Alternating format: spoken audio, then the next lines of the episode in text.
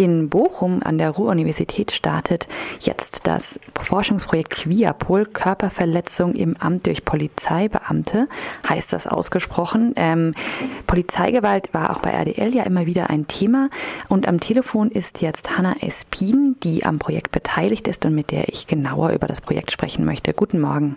Guten Morgen.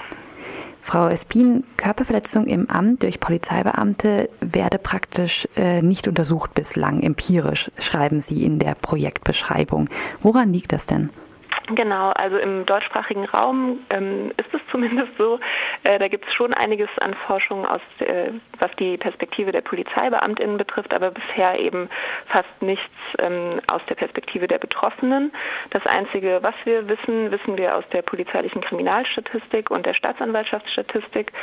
Ähm, die polizeiliche Kriminalstatistik ist allerdings eine Eingangsstatistik, das heißt, da taucht nur auf, tauchen nur die Fälle auf, die die Polizei bearbeitet.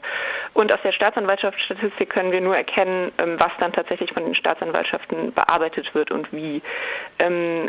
Das heißt, es gibt ein relativ geringes Hellfeld bisher ähm, und wir wissen quasi nichts darüber, wie viele Fälle es tatsächlich gibt. Allerdings gibt es viele Berichte von Anwältinnen und Opferberatungsstellen, ähm, die erzählen oder berichten, dass ähm, solche Fälle gar nicht erst zur Anzeige gebracht werden oder sogar von einer Anzeige abgeraten wird. Ähm, genau, daher gehen wir eben davon aus, dass es ein großes Dunkelfeld ähm, gibt und das wollen wir jetzt äh, versuchen zu erforschen. Das Datenfundament dieses Projekts wird eine Online-Befragung von Betroffenen. Mhm. Die wird am 8. November jetzt freigeschaltet, also am, Do am Donnerstag. Was interessiert Sie denn konkret an den Schilderungen von Betroffenen? Genau, also wir fragen ähm, in diesem Fragebogen, der ungefähr 30 Minuten in der Bearbeitung dauert, nach den Erfahrungen äh, der Betroffenen, also was sie erlebt haben, ähm, dann aber auch, wie sie mit dem Erlebten umgegangen sind, ob sie eben Anzeige erstattet haben oder nicht, wo sie sich sonst Hilfe gesucht haben. Ähm, und dann wollen wir auch noch gerne wissen, wie der Fall durch die Justiz bearbeitet wurde.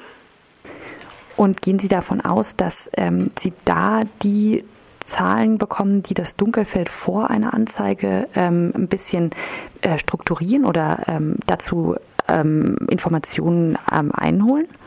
Genau, also das ist unser Ziel. Ähm, dabei ist wichtig zu sagen, dass äh, wir kein, also kein repräsentatives Ergebnis erhalten werden, weil dazu eine zu große Stichprobe nötig wäre, weil ähm, eben also wir schon davon ausgehen, dass es äh, sehr viel mehr Fälle gibt, als wir bisher wissen, aber auf die Gesamtbevölkerung verteilt es wahrscheinlich eine recht geringe, ein recht geringes Vorkommen doch eher gibt. Ähm, und dann müssten wir eben eine viel zu große Stichprobe äh, erheben. Das können wir nicht machen und deswegen sind wir darauf angewiesen, ähm, dass, dass eben möglichst viele davon erfahren, dass es die Studie gibt, ähm, so dass eben einfach alle Betroffenen teilnehmen können. Aber wir befragen jetzt nicht alle Menschen in Deutschland. Bei den Fällen, die öffentlich bekannt wurden, entsteht oft der Eindruck, dass die mutmaßlichen TäterInnen unter den Beamtinnen durch Vorgesetzte oder Kollegen geschützt werden. Sie wollen jetzt unter anderem auch im Nachgang der Online-Befragung mit Beamtinnen sprechen. Wie gehen Sie denn vor, um hier möglichst ausführliche Antworten zu bekommen? Genau, das ist äh, der zweite Teil ähm, unserer Studie, den Sie ansprechen. Da werden wir Interviews führen, allerdings nicht nur mit Beamtinnen, sondern auch mit Opferberatungsstellen, ähm, AnwältInnen, JournalistInnen und dann auch äh, PolizeibeamtInnen, um eben aber nicht um die äh, Ergebnisse aus dem ersten Teil in Frage zu stellen, sondern um die Ergebnisse einzuordnen und da eben ähm, nachzufragen, was Gründe dafür sein können, dass äh, dass äh, es ein so großes Dunkelfeld gibt. Ich weiß nicht, ob das Ihre Frage beantwortet. Meine Frage, ja, vielleicht präzisiere ich das nochmal ein bisschen. Mhm. Ähm, in dem Moment, in dem Sie mit Staatsanwaltschaften, mit äh, der Polizei sprechen, mhm. stoßen Sie aber notwendigerweise da auf ein, auf ein Problem, wenn Sie unter anderem, wie es in der Studienbeschreibung auch heißt, ähm, man davon ausgehen kann, dass es ähm, so etwas wie ähm, einen ähm, Schutz von ähm, beschuldigten Beamtinnen mhm. oder auch ähm, eine Nichtverfolgung von Straftaten gibt. Ja, das stimmt. Da müssen wir natürlich, also wir sind äh, tatsächlich derzeit noch nicht so weit, dass wir die Fragen da konzipiert haben, aber das wird natürlich äh, eine schwierige äh, Herausforderung oder eine Herausforderung werden, da die Fragen eben so zu stellen, dass ähm, die betreffenden Personen äh, da Antworten zu geben können oder wollen.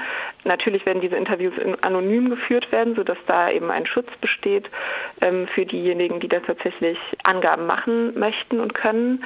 Ähm, genau, und alles Weitere werden wir dann äh, angehen, sobald wir den Fragebogen ausgewertet haben. Immer wieder gibt es ja nach spektakulären Fällen von Polizeigewalt auch massive Kritik am Gewalteinsatz durch die Polizei. Nach Demonstrationen oder natürlich besonders im Fall von tödlicher Gewalt. Mhm. Ähm, die große Mehrzahl der Fälle von rechtswidriger Polizeigewalt dürfte aber unterhalb dieser öffentlichen Wahrnehmungsgrenze liegen. Wie bewerten Sie denn die Diskussion über Polizeigewalt in Deutschland? Ja, ähm, also meiner persönlichen Ansicht nach äh, ist es tatsächlich sehr lückenhaft. Äh, einmal fällt auf, dass der Blick kaum auf die Zustände in Deutschland gerichtet wird, sondern viel eben über die USA äh, vor allem gesprochen wird. Ähm, wo dann halt unter den Tisch fällt, dass es auch hier eben diese Problematik gibt. Ähm, dann wird sehr wenig über den Umgang der Justiz äh, gesprochen darüber, dass äh, wir eben keine externen Ermittlungsstellen in Deutschland haben oder externe Staatsanwaltschaftsstellen, die ähm, ähm, so eine diese institutionelle Nähe von Strafverfolgungsbehörden und Polizei aufbrechen könnten, die Sie ja auch schon angesprochen haben also unser Ziel ist es ja, äh, die Debatte in der Hinsicht voranzubringen. Dann müsste man eben darüber sprechen, dass die sehr hohe Einstellungsquote und die geringe Anklagequote eben ein strukturelles Problem sein könnte und eben nicht nur ein Einzelfall. Dann denke ich, wäre es auch wichtig, äh, einen Blick darauf zu werfen, welche Personengruppen ähm, besonders von Polizeigewalt betroffen werden, also welche Personengruppen ein hohes Risiko haben, äh, Opfer von Polizeigewalt zu werden und was dann die strukturellen Gründe dahinter sind.